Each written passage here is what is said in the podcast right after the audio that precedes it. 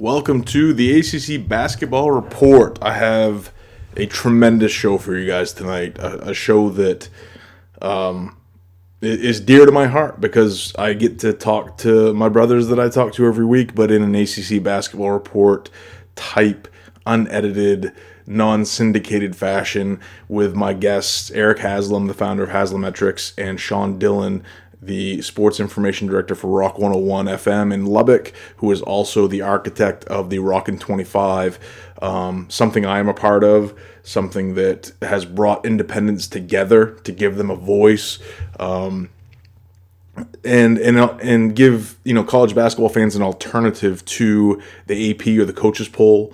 Um, that that was our goal. Was you know. We have no, we have very few allegiances, I guess, um, other than maybe region and alma maters, or maybe some fanhood. So um, I, I'm excited to have them on tonight, as well as the Chimp. Uh, we went four wide, and because of that, we had to go with um, Google Meet, which is an online, an online Zoom call type deal. Um, the, the sound, I don't think, is fantastic. I just listened to the show. Um, and edit it down a little bit. um, I- I'm going to release it because I want to get it out tonight. I'm going to, once it's published on all the major platforms, I'm going to give it another listen to see, make sure everything that translates correctly, especially the volume level. Um, I know that that could be a problem um, when I upload this, so I'm gonna I'm gonna keep an eye on it and make sure that it's okay. If it's not okay, um, Sean also recorded the show. He obviously has some some more sophisticated equipment than I do, and if that's the case, I will re-release this podcast again with some better audio. Um, what I listened to just now sounds great going through my board and going through my speakers, so I said, screw it, I'll take the chance, I'll put it up tonight because I want you guys to have the show before it becomes outdated, um, especially before a Saturday slate that's going to be absolutely loaded. So um, here it is. This is Eric Haslam. This is Sean Dillon. This is me and the Chimp. We put a super band together on a Thursday night and talked about all kinds of shit college sports. Don't forget, like, rate, review, share the podcast. I appreciate y'all. Here they are, Eric Haslam and Sean Dillon. Farrell turns the key, drives the lane with three on the shot clock. Doesn't get it. Five seconds to play. Down the floor, Okogie. He beat the buzzer.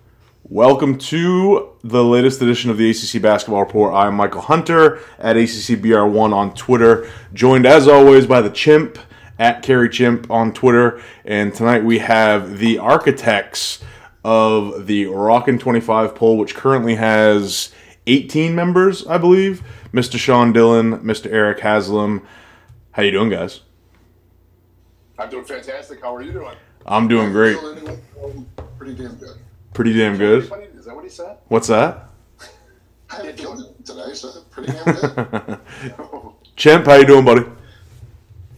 Doing great. Just happy I was able to get connected. Yeah, for those of you who don't know, we, we're going four wide tonight. So on you know four wide, we got to go uh, new age, Google, which is where Sean's expertise always comes in handy because the three of us are the most technically incompetent people you may have ever met. Um, well, and I have, an, and I have an engineering degree. Well, we both have engineering. Yeah, I do too. So yeah. What does that say about what does that say about the University of Wisconsin? And wherever the hell you went to school, was it Georgia Tech? No, I was uh, University of Maine for a little while, and then it was um, uh, Eastern Maine Community College for a little while after that. Oh, okay. There you go. But um, I guess what we're going to do is we're going to kind of travel around the country a little bit here because the A C C right now is just kind of a crapshoot. Um, I guess first things first, I'll go to Sean. Um, you know, you are, I guess, the original member of, of the Rockin' twenty-five. Eric was the first guy to actually sign on and, and go with you. You know, how did that idea come about, and how did you guys make it happen?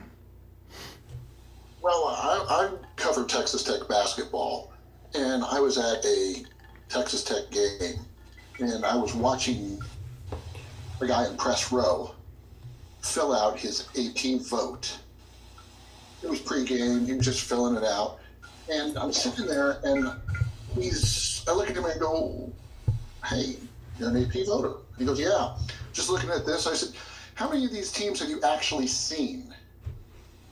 And he goes, well, other than, and then I won't name it because I don't want to out him. But other than the team that uh, I cover, I really don't see that games. But the A P gives me these statistics and who won, who lost breakdown for each of the, you know, top forty teams. And I use that to uh, help figure out. I said, so you don't watch the games? Went, no. And he, at one point, had had a questionable poll vote from that just irritated the snot out of me. So I left that game. I was so frustrated because I was like, here's people that do not whatsoever watch the games, have no concept of what players are. They just look at box scores. They look at highlights on, on E S P N or Fox News or Fox Sports Southwest or wherever the hell they, they get their sports content. And we're depending on these guys to pick the top twenty-five teams in the nation. So I called Eric and I said, Eric, um, I've watched so many great people on Twitter that watch the games, that sit and are so intelligent, and, and in some cases more intelligent than the figureheads at E S P N, Fox Sports, N B C, C B S. And I think we could pull together eight people to vote and then build it as it goes on and as it grows. And Eric's was, um, it was a voicemail message. So Eric calls me back ten minutes later and goes, I know some people. Let's do it. I know a guy that's got a van and knows some people. That's how, that's, that's how it started. And then every year I've tried to find people who are the best in independence, who know their basketball, who are watching the games. And I can say, yeah, I want them to be of different regions because we've got people from from the Midwest, we've got people from the West, we got people, you know, you're covering Georgia Tech, which I'm sorry. Mm-hmm. And with all those things, we have enough balance that in the end, we can put together a poll that is even better than the A P. And in some cases, we have been better than the A P. Oh yeah, this is true. What uh, what was your initial reaction, Eric, when, when I guess you listened to that voicemail? Was it uh, was it nerves? Was it uh, you know it what? Was, were you immediately no, on board? I mean, it was a little bit nervous because I was you know I was probably still in the early stages of Haslametrics at that point. Keep in mind that I probably launched that website probably around twenty oh I don't know twenty thirteen twenty fourteen I want to say twenty fourteen maybe. And I was just probably in the early stages of starting out on Twitter, reaching out to my, my fan base. And and Sean just kind of reached out and said, you know, hey, want to come on the radio, talk about this? And I, I remember I was working at my old job, um, the one I left about two and a half, three years ago. And I remember just kind of being a little bit excited, saying, you know, this is kind of, kind of cool. This is kind of where I wanted to go. Um, you know, I just want to be able to go and talk about this stuff. In a, in a, you know, be it a radio setting or a podcast setting or whatever. So this seemed like a pretty good opportunity. And so I called them up and I was like, well, this, they're down in Texas. And I had a buddy of mine I worked with. He's like, there's no problem with doing it. You said, you should just do it. Go ahead. You know, you got the expertise, you know it, go do it. So I called him back and I said, I'm in. And, and that's kind of where it started from there. And, you know, today you got, what is it? eighteen guys out there. Mm-hmm. And it's, uh, eighteen voters. eighteen voters, yeah. And, and that was the thing is that we had been talking to Eric, the Rockin' pregame show in Lubbock, was talking to Eric for a year, just talking college basketball and trying to get, well, where's the bracket? Where do we, where do you think it's going to be the top four seeds, and, and where do you, th- you think the top sixteen are? And, and so it was more, I wanted to get somebody who was an expert in college basketball. And what I did is I looked on bracket matrix and I said, who is the guy who is in the top twenty that is not going to be one of those big, huge names that is automatically sh- you know, shut me down? And I found Eric and I went, huh. And I still have the initial email from from calling, from uh, emailing him up and saying, hey, I've, I've got a radio show in Lubbock. We want to have you on. We want to talk college basketball once a week. And he was just like, oh, I'm not sure about this. has well, at that point it was still it was still the early stages of Haslametrics. I was just probably throwing out the analytically based bracketology deserves. So that took a lot of fine tuning over the years. And I remember the first time I the first time I entered the bracket matrix, I went full on analytics. What mm-hmm. I do now is I, I try to make the analytics predict what the committee is going to do, but it doesn't quite it never quite works out. I don't think it's possible to write an algorithm to make to kick out bracketology the way that, that the selection committee is going to do it, because they're going to use metrics that are not calculable, one of them being the net. You don't know the, the recipe of the net. So you got to go off of whatever metrics you do have. You can load in the net, I guess, and scrape from somewhere and do it that way, but I choose to use everything from scratch, so to speak. Mm-hmm. And over and over time, I think you, you have to kind of start with something and then go somewhere. So now what I typically do is I fine-tuned that algorithm to get pretty close, but at the end of the day, when it comes to bracket matrix, I'm I'm gonna I'm gonna pick the eye test to a certain. I'm gonna mix the analytics with the eye test and try to pick what the committee is gonna do, because I know the committee is gonna look at the net. They're not looking at my top fifty. They're not looking at the classic quadrant one like I'm looking at. Um, so I kind of do that last minute and just submit my stuff, and I've been successful. I think I finished something like sixth. Uh, two years ago, um, there was no tournament last year, obviously, but sixth, and the year before that, it was something like, I don't know, I, I, I was top fifty, I think, but um, it was, I've, I've had some success with it, and it's getting better and better, and I want to fine-tune that analytical side of things, because I like that part. Mm-hmm. That's the part that is largely objective. It's not one hundred percent objective, but it gives you a different spin and a different outlook on things. This is why I like Um, I don't have a problem with what uh, Kevin Pauga does from Michigan State. Mm-hmm. He does the K P I. Yep. Some of his stuff can can get be a little outlandish, if you ask me. I don't agree with it, but I don't have to agree with it. Mm-hmm. I have a I, I'm fairly gray. I'm a I'm a gray thinker. I'm open minded. I look at this and go when I and, and the same thing goes with our rankings. When mm-hmm. someone goes out there and they throw, you know, I'm gonna when we do our when we do our recording, I, I throw some shit at some guys and I go, you know, you've heard with Winthrop, Winthrop question mark, Winthrop question mark. That's fine. That's more just the fact that it's Winthrop. If, if yeah. the same individual had thrown N C State out there, I wouldn't have said anything. It was just a, a, I would. So, but the, I know you would. Wake Forest. Um, but no, it, it's I, I like to keep an open mind about it and go. Everybody's opinion, it should be their own opinion, and my opinion doesn't have to be everybody else's, and vice versa.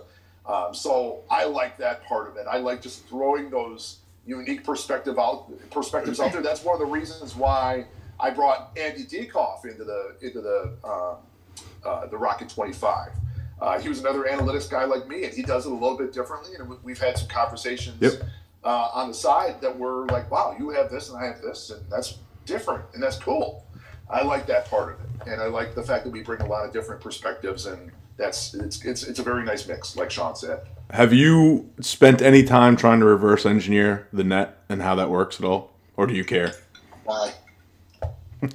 Just, why? just, you, just for the hell of it. It's, just, just why the fuck not? No, I, I don't think you can reverse engineer the net because the net formula changes. Anyone who says that the net formula is a ironclad, firm formula is a moron. And I'm gonna say it right now because the formula changes so much. I think they tweak it. I think it's, but I will say this much: I think it's better than the R P I. Not by much, but it's better than anything. Yeah. I think throwing dice, at, you know, throwing darts at a, a, a dartboard is better than the R P I. Yeah, I think just, just taking the penicillin instead of getting a Q-tip up my dick is better. You know, so. um, yes, sir. Yeah, I wanted to comment on the Rockin' twenty-five, if I may. Sure.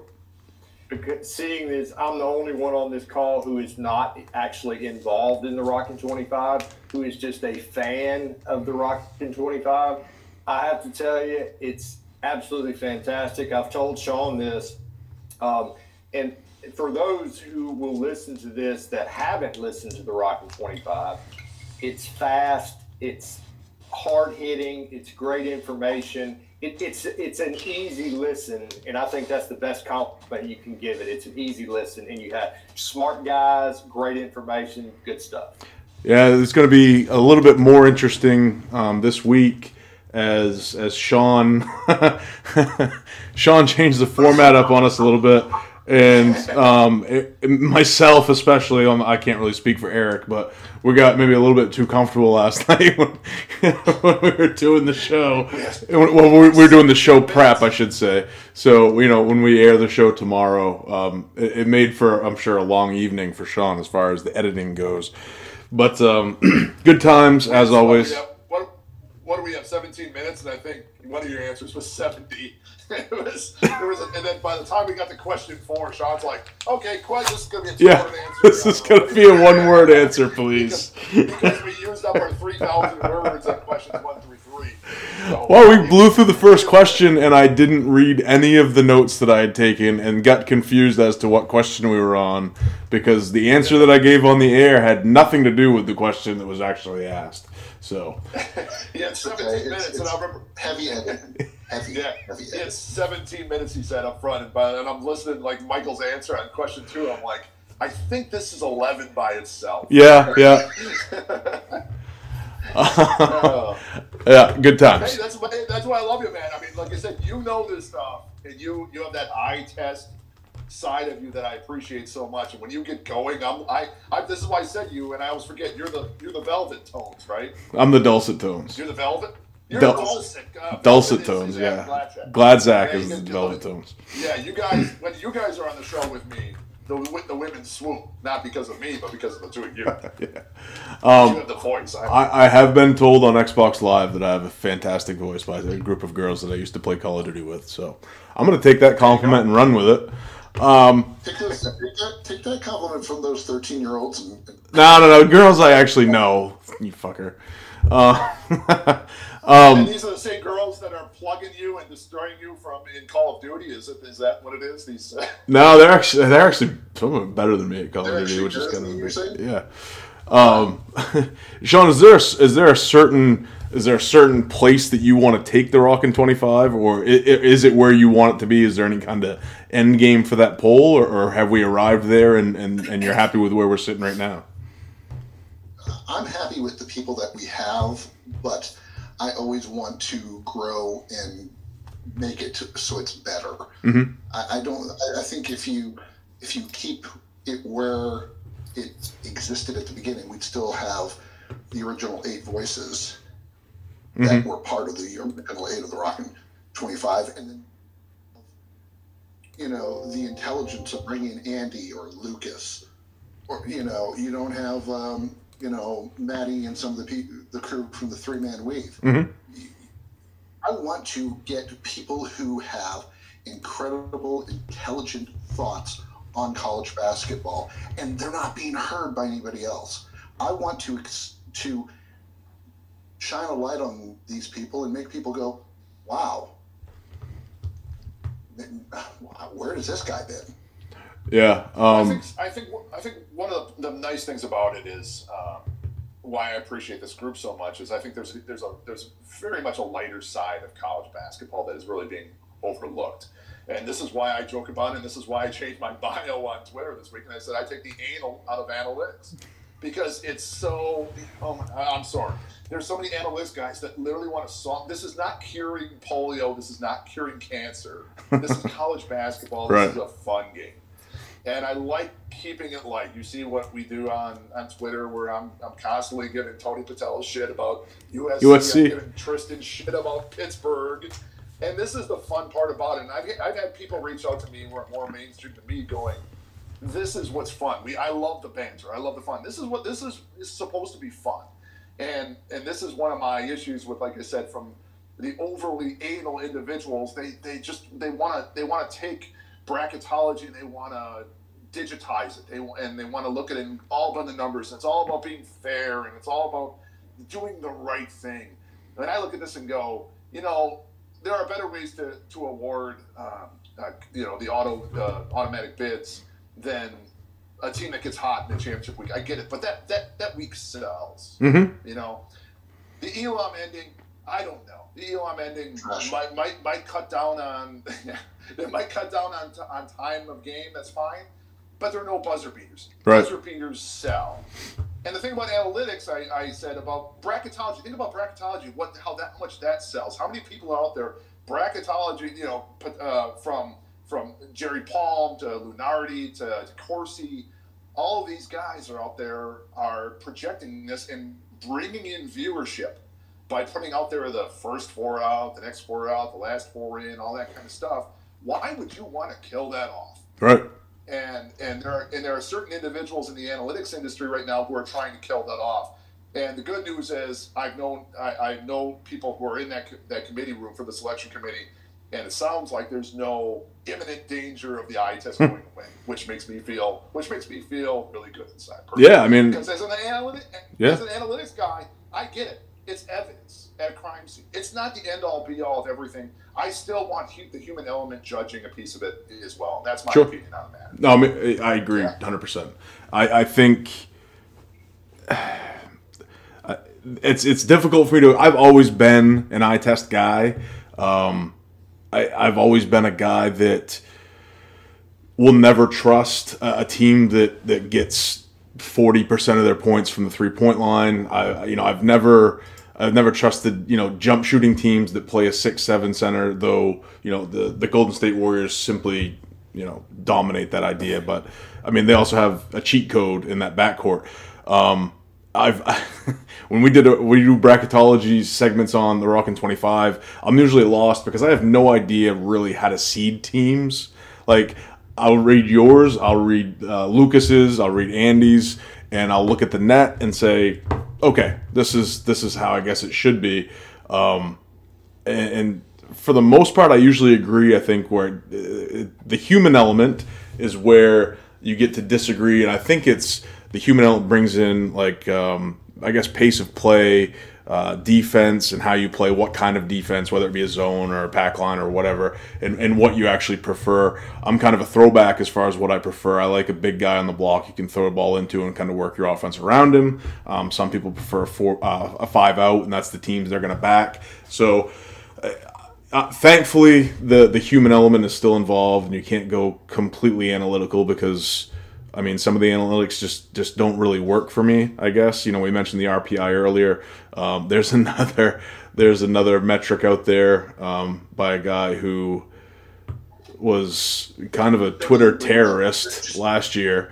Um, just don't. Huh? Just don't. It, it, it, it, it, it belongs in the trash. Oh, I'm not gonna I'm not gonna say it by name. I mean, either you know who it is or you don't. Um, obviously, the guys on this call know who it is, but, I mean, that metric doesn't work for me, and I've never really understood why it was being pushed, other than that it was his, and it was his property, and he owns it. But, no, um, anyway, long story long, I'm just thankful that, you know, the eye test isn't going anywhere, and you were, you were uh, gracious enough to, to kind of share that evidence with us, and I appreciate that. Yeah, and that's the idea. So I, I still want that human element involved. Again, there's no such thing as an objective, mm-hmm. a, a truly objective metric. People are right. saying, well, we we got to make it objective as possible. Nothing's truly objective. If you want to use a, a Pythagorean method to determine who's going to get inside in, in the tournament, you got to come up with, first of all, there's a there's a coefficient, there's an exponent that you actually need to come up with. That has to be decided on. Then you need to decide a rating system so you can calculate the percentages of who's going to win these games. How is that rating system factored in? Who, how is that how is that decided? And is the data that goes into that system actually valid or not? These are all questions that if the selection committee were to call me and ask me and say, well, we'd like to use your, your metrics to to decide, you know, seedings, my first question would be, do you know what goes into my metrics? Mm. Do you understand how they work? Because if you don't, I don't know why you're calling me. Because that's the thing. They should understand. I, I don't know why anyone would blindly trust anybody and say, well, everybody else in the world is using yours, so we're going to use yours too. I think there should be some understanding of how that's actually calculated um, before everybody goes all in on something. And this is, I think, the reason why the selection committee hasn't gone all in on anybody, just because of that, because they don't actually understand what goes into it. And it might be proprietary information. I get it. But if that's the case, then you can't go all in on the analytics, and I wouldn't want to go all in on the analytics. So I don't know. I know that I know that the net is what you've done. Um, Ken Palm is obviously a, a more predictive metric. I would say that yours is also more of a predictive metric. Is that is that fair to say? Yeah. Um, it is. It is correct. Um, R P I is resume build. I'm not really sure what K P I is or how or how. I know what it is. It's I just re- go ahead. It's more resume. Resume. That's more, okay. That's more for designing for for uh, yeah uh, determining uh, seedings and qualifiers for the tournament. Yep. So I mean, it's it's difficult. I guess I mean if if nothing you know negative against what you can do, but I mean, if I'm going to go by anything, I would want it to be about what you've actually accomplished, not what you may accomplish later.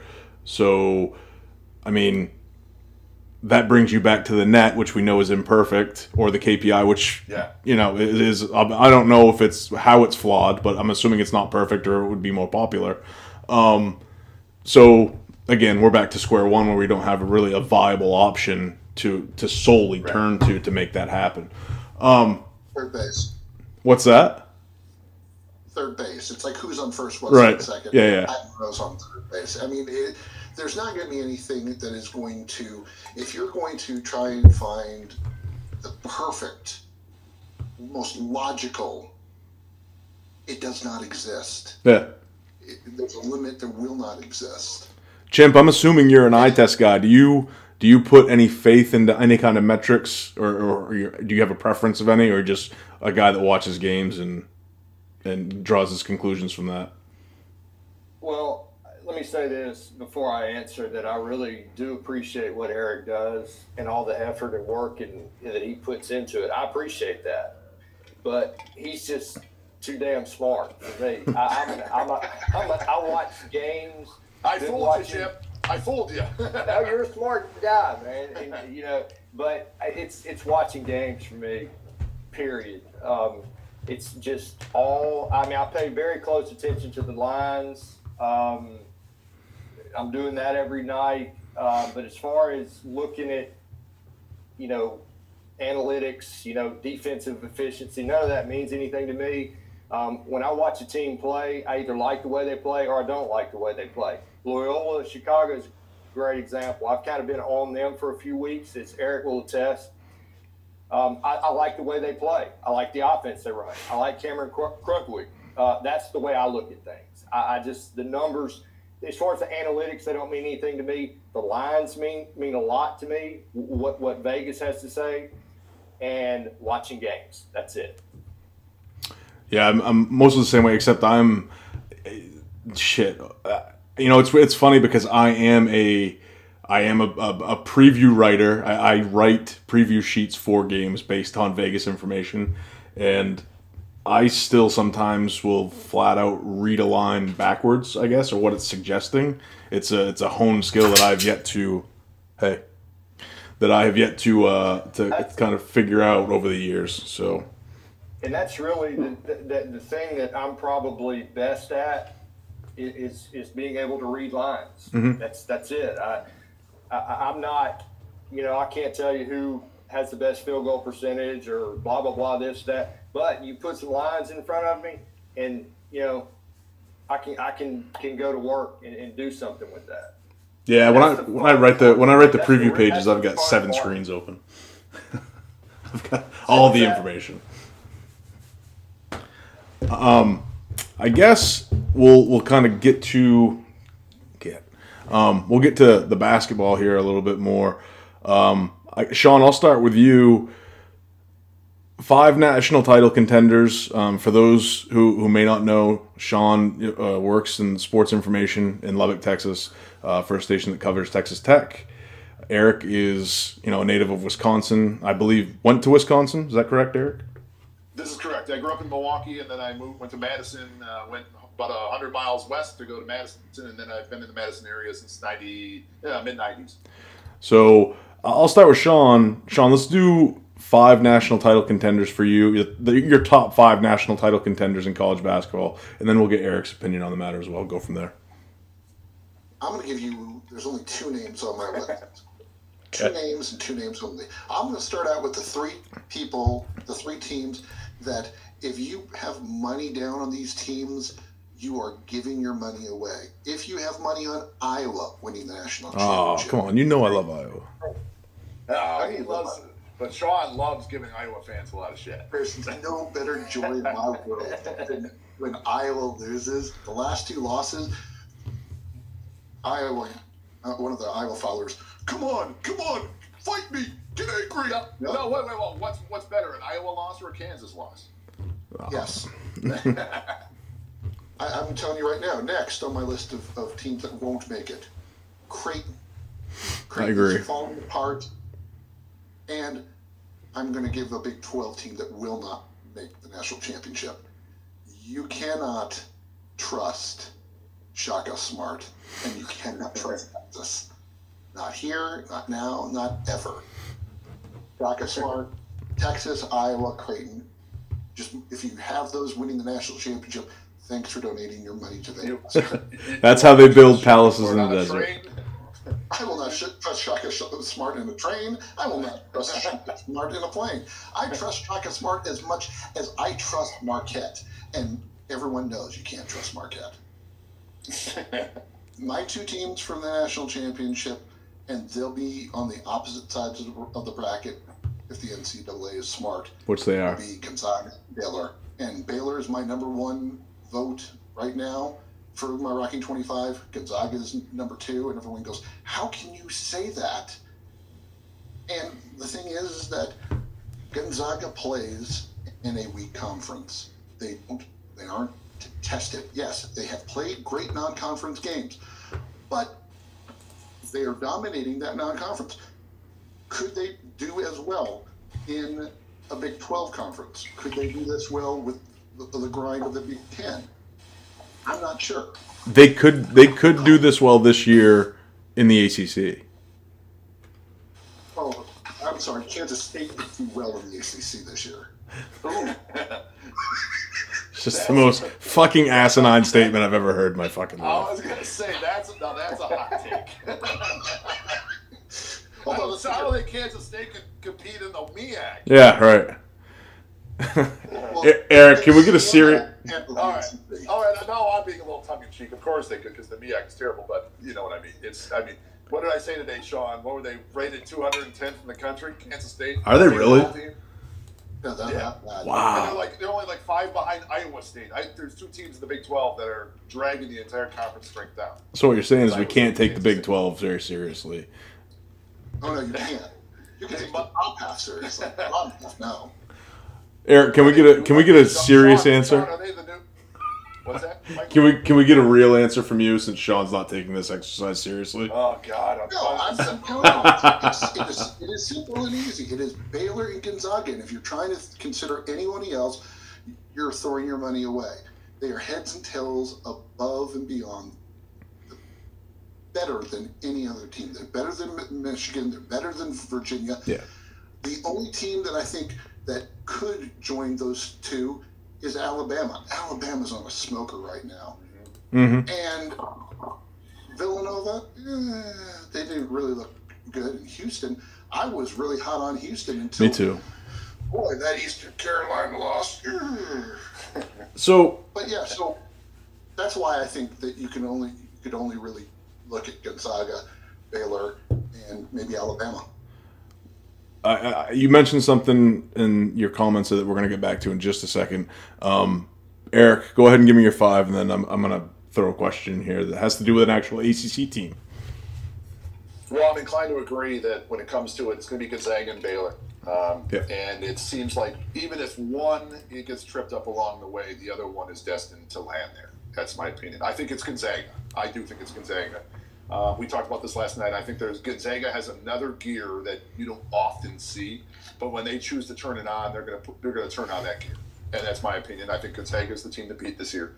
Uh, if Gonzaga slips up, it's Baylor's championship to win. Mm-hmm. Besides that, I'm I'm not, you know, I it, it's been too long since I've seen Michigan. It feels like forever since we've seen Michigan. Yep. But Michigan has a relatively complete team. I just don't think they it much like.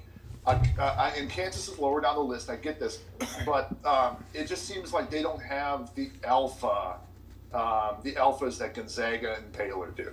It just doesn't seem to me that Michigan can pull. I love what they what, what Hunter Dickinson has come in and done for Michigan this year has been a godsend for the Wolverines. Mm-hmm. Uh, they seem relatively complete. I think that's a team that could go somewhere. I'm not going to rule out Virginia. I said this before. I said everybody wrote out Virginia when they got blown out by Gonzaga, said, see, they were never that good to begin with. Well, what did they end up doing? They went up and won something like seven or eight straight after that. Uh, I give it another crack at Gonzaga. I don't know what's going to happen. So I, I said the same thing about Iowa. And then there's the wild card. I, you know, I was going to say Villanova. Uh, I'm, I just can't do it for Villanova this year. It's just my, I, I just don't see it. The team that's the wild card is still going to be Illinois, because Illinois is. But the problem with Illinois is Illinois is a Final Four team. Mm-hmm. Illinois is also a first day exit team, right, in my opinion. I don't know what I'm going to get out of Illinois this year. If they make a run, they have that one two punch with the Sumu and Colburn. Not to mention they have the supporting cast there that can do it. The question is, again, I could see them flaming out, just like Michigan State did with, with Denzel Valentine that year with uh, Middle Tennessee. With Middle Tennessee State. Yeah, I could see Illinois flaming out on day one. And it depends. Are they going to land in the four line? Are they going to land in the five line? If they land, they have some bad luck and end on the five line, they're going to be fodder for a twelve, twelve seed possibly. But that's kind of my wild card. The X factor would be Illinois. If you told me Illinois goes to the Final Four, yeah, not surprising at all. But I could also see them losing in round one. So, I would, you know, Sean mentioned Virginia. I wanted to get back to them. Uh, here's the thing. You lose to San Francisco second game of the year by one on a neutral floor. Whatever. That shit happens. Happens all the time.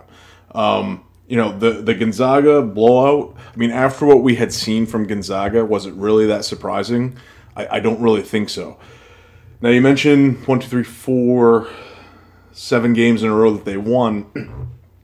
Here are the teams they beat in those seven games. Notre Dame, at, uh, at, on at, at, Jesus Christ, at Notre Dame, um, Wake Forest at home, Boston College in Chestnut Hill, Notre Dame again, Clemson, when Clemson was playing fairly well. I want to say that was right before the Clemson pause.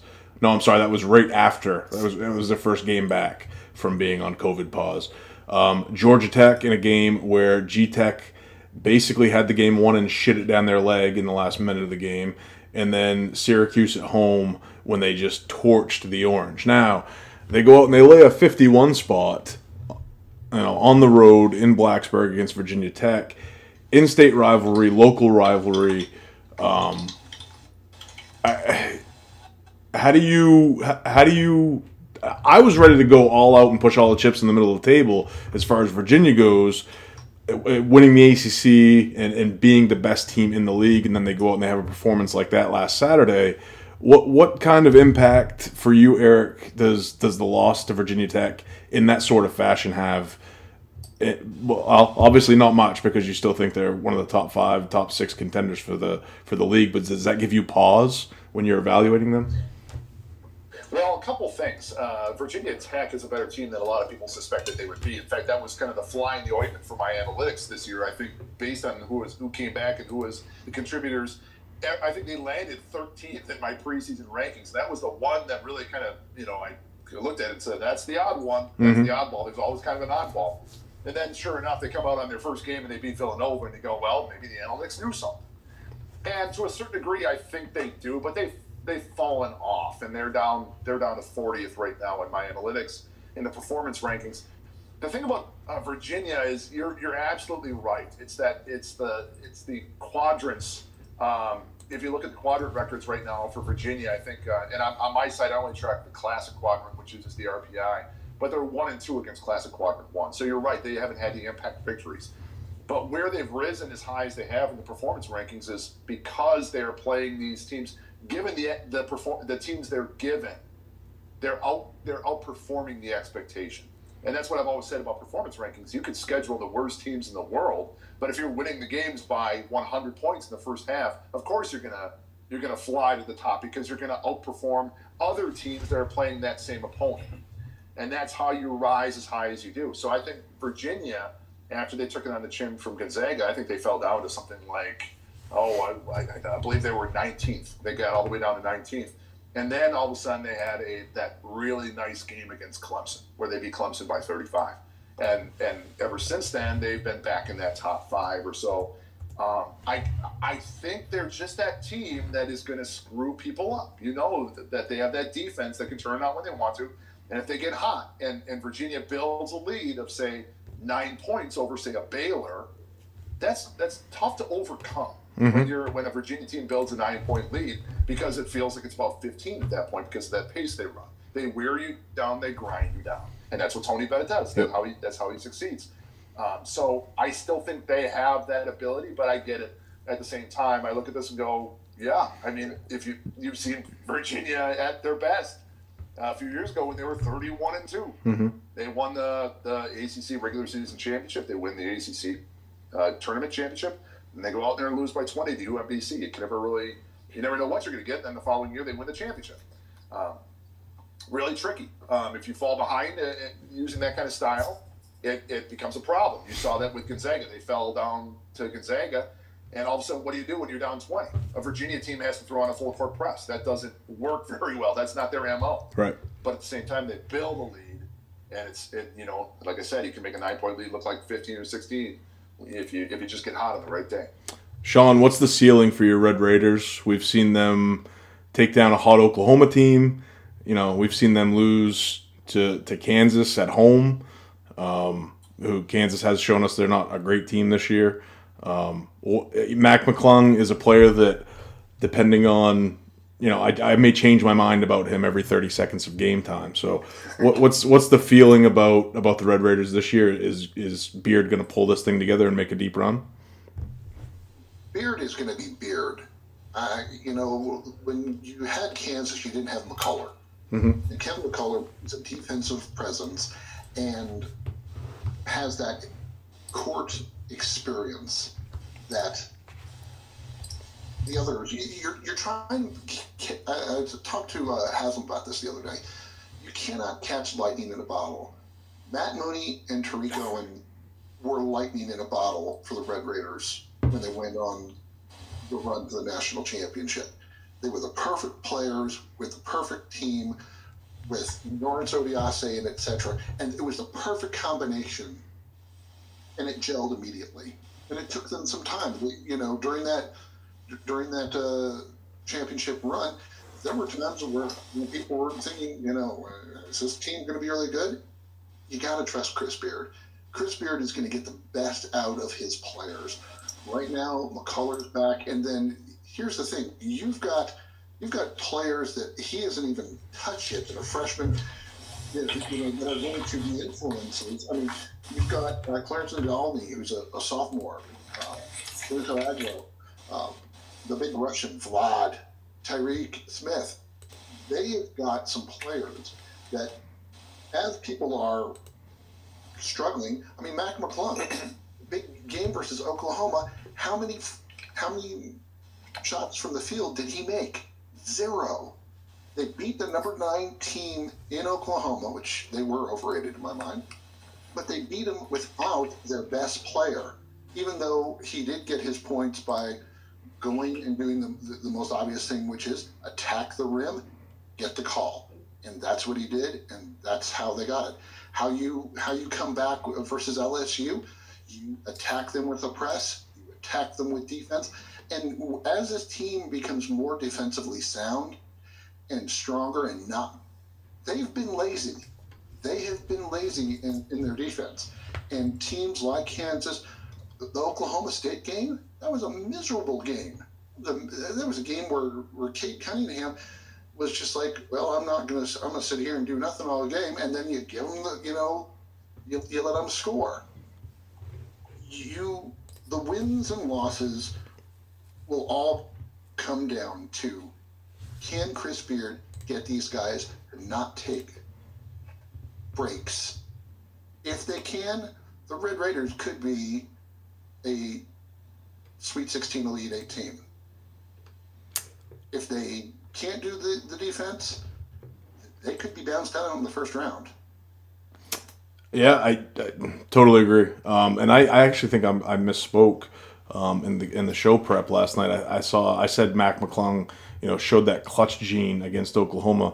He hit the big three against L S U, right, when they came back to win that game. I got those yeah, two games well, mixed well, up. Well, in, in L S U, it was three three pointer, hustle rebound, three pointer again, right? Steal, which gives the ball and and, and gets the ball for the go ahead, the go ahead layup. And, and by the way, that was an incredible bad beat. Anyone who had yeah, because they actually covered. That was unreal. You didn't have money on that yeah, game, did you, Chimp? Meltdown. Chimp, you didn't have money on that game, did you? Oh, I, I, don't, I don't gamble. I don't gamble on the. Uh, on no, no. He was asking I'm talking to Chimp because that's an S E C matchup. I was wondering if maybe he went. Uh, not not on that particular game, no. But I was so excited Texas Tech won. L S U's the biggest bunch of clowns I've ever seen in my life. I was cheering like hell for Texas Tech. That was a hell of a meltdown too. That was beautiful. It was beautiful. Will Wade lost. Will Wade loses, his team's a bunch, I'm telling you, they're a bunch of idiots. And uh, Texas Tech, I loved it. It was fabulous.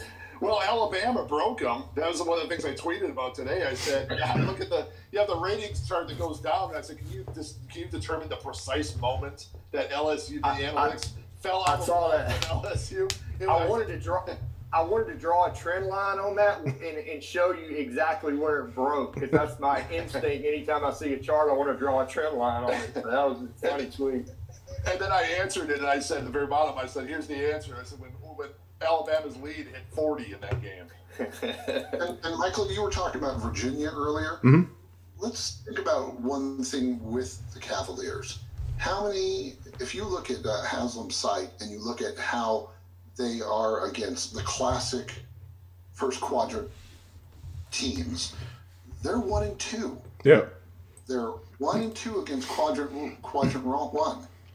I mean, so if you're trying to tell me that they, they've played anyone, no, I can't trust Virginia. You know, let, let's let's look at quadrant one wins by the top teams. Gonzaga has six. Baylor has seven. Then you have the only other teams that are near are Oklahoma and Maryland with five. And then you've got Iowa, Ohio State, Clemson, and uh, Texas Tech with four wins. You know, but Alabama, la- Alabama has like nine wins against quad one and two teams right now. So, I mean, I'm yeah, a big believer in Alabama. A, and just to follow up on that, the Virginia Cavaliers, I looked this up. Uh, uh, shout out to warren nolan dot com right now. Absolutely. One right now for Kerala. For Virginia is uh, two and two with losses to Gonzaga and Virginia Tech, wins over Clemson and Notre Dame, both count as quadrant one. So whoa, quadrant one and the quad. Good, yeah. Beating yeah right now Notre Dame on the road is Notre quad Dame, one. That is a quad one as of right now. This uh, I think this exposes some of the flaws. I, this is why I'm not a big fan of the quadrants either. Yeah, that's uh, a they're the worst fucking team in the A C C. Well, have we? Have we forgotten Wake Forest? Or, Wake Forest. Or, or, or, Boston, or Boston College? Well, Boston College is actually, I don't know if they're worse than My, Miami without Chris Likes is the team I always pick on. But yeah, I, they actually I, beat Duke, so what can I say? Yeah, Wake Forest just beat Miami. Miami just beat Duke, which, hey, yeah. that's a great segue into let's talk about Duke.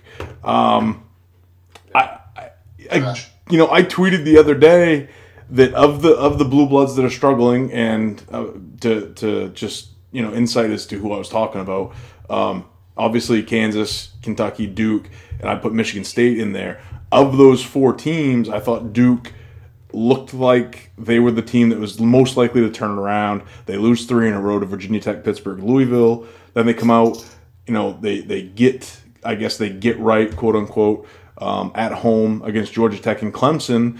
And I'm I'm starting to get the, here they go. This is going to be where they turn it around and they, they get to the tournament as like a six seed and, and run to the Final Four, and everybody blows Coach K at half court at Cameron um, for, for six and a half months. But then they go down to Coral Gables and they lose by two to a Miami team that doesn't have Chris Likes. And I'm standing here wondering what the hell went wrong. And I... I don't really have an answer, so I guess we'll go we'll go Eric. Um, yeah. We'll go Eric first, and let us know what the analytics are telling him, and then we'll go Sean with the eye test, and then we'll go Chimp with Coach K hate just to make me feel better. Well, Duke is Duke is right now forty-seventh in the analytics, which is kind of a shocker considering uh, where they started out. But it, you know, one of the things I talked about is that I don't think they're the worst of all these blue bloods that are that are struggling. I think. Uh, Kentucky obviously is six games below five hundred. Michigan State has been a hot mess. They've they've had flashes that they, but I mean that's one I really don't understand. Michigan State I thought was going to be you, you lose Cassius Winston, mm-hmm. you lose Xavier Tillman, but you bring back a lot of the supporting cast from a team that was very successful, and they mm-hmm. just have not been able to put it together. With Duke, I get it a little bit more because this was the first time in a while that the recruiting class for Krzyzewski wasn't all that spectacular. You remember two years ago, we talked about this a little bit last night, um, that what the year with Zion, they had number one, number two, number three, number seventeen. And that was that was Barrett, that was Williamson, that was Reddish, and that was Jones. Um, this year, they just did not have that kind of quality recruiting class coming in. And so it reminded me a little bit of what you've seen on, from Calipari and his Kentucky Wildcats the last three or four years. It's a colossal mess in no, November. It's a colossal, it's, it's kind of a mess in December. And then they get better as, as March approaches. Well, you know, unfortunately, you're just not seeing it. And and although they're they're still above five hundred, they're seven and six compared to like Kentucky being five and eleven. You know, you just you see some flashes there, and then they just can't follow it up. And all of a sudden, you have a, a game where you, you you beat down Clemson by twenty-six. Great, is this the Duke team we're going to see? And then you come back, you go to Miami, who's, correct me if I'm wrong, playing without Chris Likes in that game, and they yep. lose that game. Not not only Chris Likes, they're playing without Matt Cross in that game as well. Yes, yes. I mean, and that's outrageous. That shouldn't happen. Um, so when you look at this, you look at the analytics. The analytics are going to try to take the emotion out of it. And they go, they're they're put at number forty-seven right now. I get that, but then there's people out there with bracketology saying that Duke is sec, you know second team out, third team out, and I look at that and I laugh and I go, they're nowhere close. They should be nowhere close right now. Um, they they just haven't done enough with their resume. They don't haven't done enough in the performance rankings. This has just been a disappointing season, top to bottom, and I just don't see, unless they make some sort of run and they find their ceiling, they find that potential that was there at the start of the season. It's it's looking like N I T right now for Duke at best, but you never know. Things change. Sean, if if they finish above five hundred, is there any way that the committee doesn't give them an at-large bid? That's a hard question to answer, Michael, because I don't see them winning more than three out of their next nine games. Mm-hmm. You know, so you're you're you're ten and twelve at that point. Right. So how do you how do you how do you say, yep, a ten twelve a ten win Duke is is better than, you know, uh, twenty-two or, you know, uh, better than a twenty-two win Drake. Yeah. But, I mean, you you still have to be, unless anything's changed, you still have to be over five hundred to be eligible. Is that correct? I'm I'm, I'm, I'm going to assume that's still correct. Chimp, how much are you just bathing in, in sunlight right now that the Coach K is struggling like he is? I can't even tell you. It's just, just pure joy. Pure joy. I mean, the shitty world we're living in, you know, so many bad things happening, but Duke, it's been uplifting for me. It's just a beautiful thing. Every time they lose, I just, it just, it feels so good. I, you know, but, but in all seriousness, I mean, the bottom line is if you watch them, they're just not that good. Yeah. I mean, you know, you, people will want to talk about Matthew Hurd and, and the, the Jalen, whoever, I don't know. They're just not that good, period. I watched the entire Miami game, and, you know, we talked eye test earlier. I watched that team play. Not a tournament team, period. So before we get wrapped up tonight, we're going to do something a little bit back-asswards from what we typically do. And we're going to put the chimp in the bonus. So for those of you who may be listening tonight, um, typically how we round up the show is the chimp will, will quote-unquote put our guest in the bonus, ask him a seven-pack of questions that are basically completely random, and would get us to know, you know, our guests on more of a personal level as opposed to a professional level or a Twitter profile level.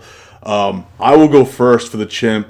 I will ask the classic question that always gets asked on this show, and that is, if they were to make a movie about your life, what would it be called, and who would play you in that movie? Oh, boy. Um... Jeez, I ask this question to everybody, and I don't even have an answer for myself. Uh, uh, pass. Let me go. To, I, I, I'll circle back. Is what your name yeah. says. I'm gonna circle. I'm gonna circle back. He's hitting pass. He's it's like Family Feud. Yeah. Pass. Yeah. Pass. Yeah, well, I can tell you the name. It would be um, what's the line? yeah, yeah, yeah, yeah. yeah. Okay, Chimp, favorite car you've ever owned? Um, it, the, it, my first car, it was a uh, Cutlass Supreme. No. was, uh, it was also my first car. That was also my first car. Really? Yes, sir. It was uh, cream, uh, tannish cream, and it was, I mean, it was horror on wheels, but I absolutely loved that car. Fantastic. Had a nice little uh, pine tree air freshener hanging there. It was beautiful. I had black ice. Nice. All right, all right. Uh, Chimp, I think uh, you have an appreciation of, uh, of movies as I do. I've seen some of your tweets. So here comes the question, and, and this there's there there is only one answer here, and Michael knows the answer to this one. Oh, uh, greatest greatest movie villain of all time. I do know the answer to this one. Greatest movie villain. And then I'll have Michael tell. Then I'll have Michael give me the correct answer unless you provide it here. Although maybe you'll come up with something better. Well, my my movie knowledge is very limited. It, it's more. I'm more of a comedy guy, as you know. Um, uh, probably, you know, this is going to sound like a totally stupid answer, but I'm going to say the Duke brothers, Randolph and Mortimer. You know, that's my answer. It's not the right answer. That's a solid answer, though. That's a good. It's a good answer, though. I love it. The the answer that Eric is looking for is Clarence Boddicker from RoboCop. Yes, it is. No, never seen it. No, I never saw RoboCop from, from the eighty-seven, Michael, and I said, they even made this little Clarence Boddicker doll with the shotgun. And yeah. I said, no, I no, no, put no. it on Twitter and said, if anybody wants to give me a Christmas present this yeah. year and make my day, I should get Clarence Boddicker dolls and, and I will sit that there. You'll see me on these podcasts, and I'll have Clarence Boddicker sitting there. my my second my second question for the chimp my second question for the chimp is, you win a raffle and the prize is dinner with Tracy Wolfson. Where are you taking her for dinner? Oh, we're going to Chili's, no doubt. We're going to Chili's for some, for some apps and cheap ass beer and margaritas. Oh, my family loves Chili's. We can't get I love Chili's. I love Chili's too. I mean, we're sitting at the bar. We're not getting a boo. We're sitting at the bar.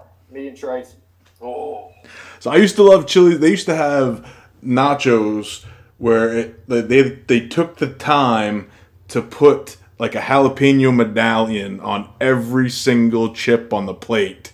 Like, somebody sat in the back and put like equal toppings. You ever see the movie Casino where De Niro goes in the oh. back and complains about the, the, the blueberry muffin?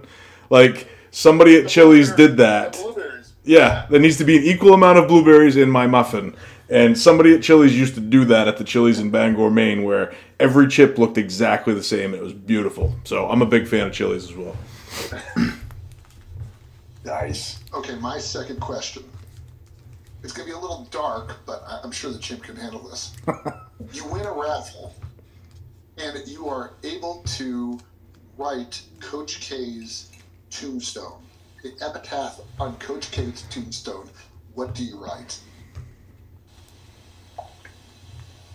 I was an asshole. Or I might just do what Bobby Knight did and just tell the entire world, you know, bury me upside down and kiss my ass, one of the two, something like that. But I, I would just say I, I was an asshole, because he is. The guy's an asshole. No. Uh, thank you for, for, for picking. I knew you'd take that just in the right way. I, so, I, I actually met him. I was I was the W H Brady Scholar at South Milwaukee High School in nineteen ninety-two. They took a female and, they, and a male athlete, and they, they named the, the, the scholar athletes.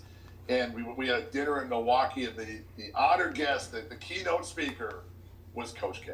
Nice. And I've got a picture of me, uh, a seventeen-year-old oh. version of myself, shaking Coach K's hand, wearing a wearing some sweater vest or some shit out of nineteen ninety-one. You've got to tweet that out. Did you say a seventeen-year-old version of you, or a seventeen-year-old version of you? Ver- version. Version. You've got to tweet that picture out.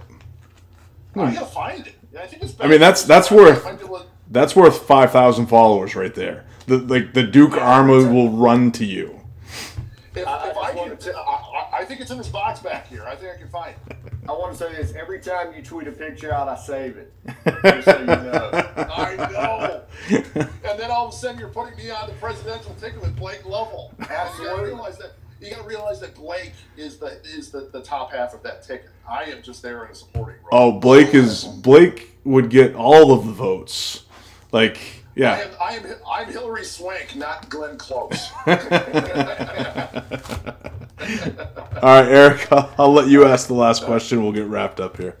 All right. Uh, I'll throw this one out there. You're, you're, uh, Chip, you're playing a board game, and you're, have, and you're having a drink. What's what's the board game you're playing, and what are you drinking? Oh, board game, probably Monopoly.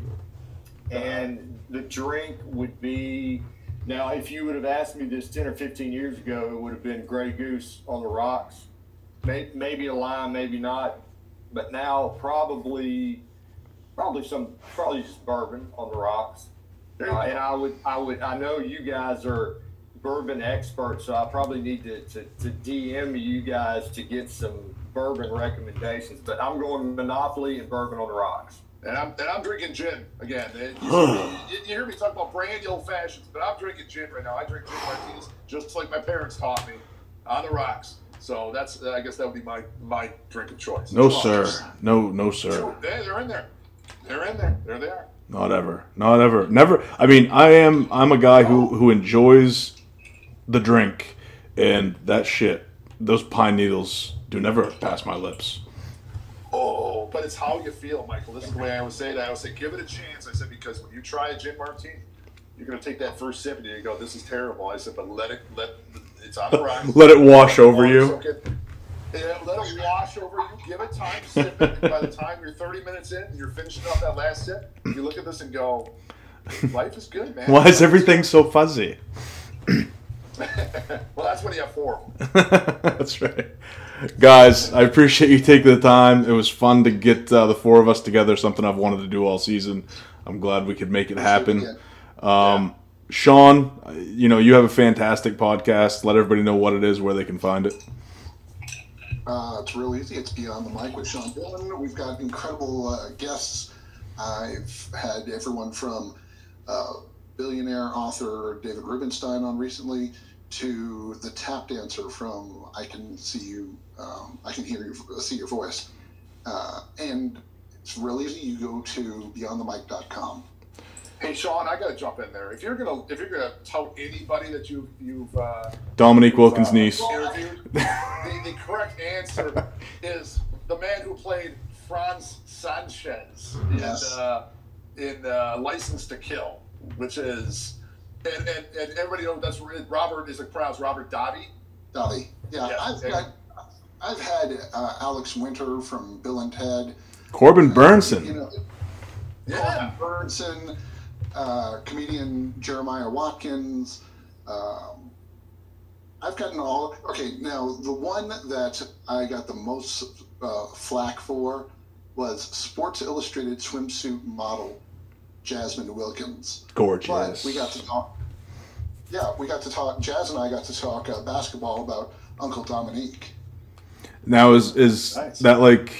Uh, is that Gerald's daughter, or who who's her father? Yeah, that, that's Gerald's daughter. Gerald's daughter, okay. And uh, she was talking. She was talking about what's going on in, in his world. Uh, T S O's Al Petrelli. I mean, it's a who's who of, of people, and I just love having conversations and talking with people and getting to, to know behind. You know, my personal favorite was Jeremy Piven, because I asked him about P C U, and his eyes lit up because he's like, "Why is it that everyone wants to, you know?" The goods in P C U. They, they all want to hear, you know, anytime I do anything, it's not like, what's my, what's the uh, stuff you're doing right now? No, it's the goods in P C U. I wasn't a big fan of the goods, but P C U is a classic. Um, John Favreau um, being asked to blow an old lady where the Pampers is, is one of the classic scenes because he's baked out of his mind in an alley. It's fantastic. You know, having to explain to my, to, uh, mom, who is like, well, who do you have on this week? Well, I have R Z A. Who's R Z A? Well, he's from the Wu-Tang Clan. Who? No, the Wu-Tang Clan, Mom. Are you going to have any uh, authors or anyone that I would know? Is this not good enough for you, Mom? I, you know, I, I'd love... My personal favorite is when um, people interview comedians, because comedians are... Uh, their mentality is not like the same as as yeah they've had they've typically, because I listen to one of my favorite podcasts in the world is, is uh, Bobby Kelly's Y K W D, and they're so they're they're almost tragic figures. Like, they've all gone through some kind of emotional trauma in their life that makes them kind of weird. So uh, comedians are always some of my favorite interviews. Um, Eric. Everybody knows who you are and what you do, but go ahead and give us a plug as as far as your work. And is there any kind of expansion going on for Haslametrics in the future? Should I should I give the old plug that I give at the end of the Rockin' twenty-five? Absolutely, the absolutely. Old, the old, as always, everybody, everybody can find me. Uh, my ratings, my rankings, my projections, my bracketology over at haslametrics dot com. Otherwise, you can find me on Twitter going hashtag analytically final at at haslametrics. And yes, you did talk about plug. Uh, there was a thought that uh, um, you you actually believed that I was I had jumped uh, head I did first into the realm the realm of college football, and that is on the horizon possibly. I just need to find the motivation. Um, that would be. I've had people ask me before and say, "Is there anything you do besides college basketball? Do you do the N B A?" And I said, "No, I don't do the N B A because I haven't cared about the N B A since since Jordan and Karl Malone." Um, but I said, if there was anything I'd like to tackle, it would be college football. And that's a, a possibility. You never know. I've actually got the uh, the guy who created my new logo this offseason. I told him, I said, create a football one for me as well, and he did. Nice. Um, so I've got that in my hip, hip pocket in case I want to do it. Uh, just need to find the motivation. We'll see what happens when when spring arrives and summer arrives, if I find that motivation is here. Otherwise, I'll just kick the can down the road another year and, you know. Live live on my laurels of college basketball and see where that goes. Well, I'm sure that there are people out there waiting with bated breath. I am not one of them because I pay about as much attention to college football as you do to the N B A. So with that, I thank you guys for joining us. Chimp, you're the man. Um, I guess uh, we'll see everybody again next week, and uh, we'll have to do this again in the future. Thanks, guys. Enjoy it. Thanks, Thanks Michael. Have a good one, guys. See you. So that was myself, uh, the Chimp, Sean Dillon, the original architect of the Rockin' twenty-five, and of course Eric Haslam, the founder and owner of haslametrics dot com. Um, three of my favorite people to do radio with, and, and by radio I mean podcasting, obviously. But um, I mean, to get those three guys on a call and just, I mean, basically that's just a, that's a that's a conversation that you have at a bar, right there. Like, that's that's four guys who have respect for each other and just having a good time talking about college basketball. And I, you know, for me, that's kind of a throwback to what A C C Basketball Report's all about. That's kind of why I started this show, just to give a real take and not um, placate to any particular um, association or or channel or or political stance or school or, or anything like that. Obviously, we're A C C centric, um, but you know, this group is not afraid to go to go nationwide, and I appreciate Eric and Sean taking the time to join the Chimp and I. Um, you know, put the uh, put the super band together, as I refer to the four of us. So uh, that was a great time. One of the one of the most fun shows I, I've had since starting A C C B R three four years ago. So don't forget, like, rate, review, share the podcast. Get it out there, spread the word. This is the best A C C centric podcast available to you guys on a weekly basis. Uh, we have the best guests. We have the funniest hosts. We have the funniest guests. We have the most knowledgeable ho- guests um, as far as writers, parents, uh, media people, and other uh, prognosticators. So uh, I'm thankful for everybody that, that takes the time to appear on the show, and we're going to continue to crank out that great content. I appreciate all you guys. I hope you guys enjoy the Super Bowl. I hope Tom Brady gets his seventh. I'm a Patriots fan at heart, but I'm also a fan of T B twelve, Tom Terrific. He's my boy. Later.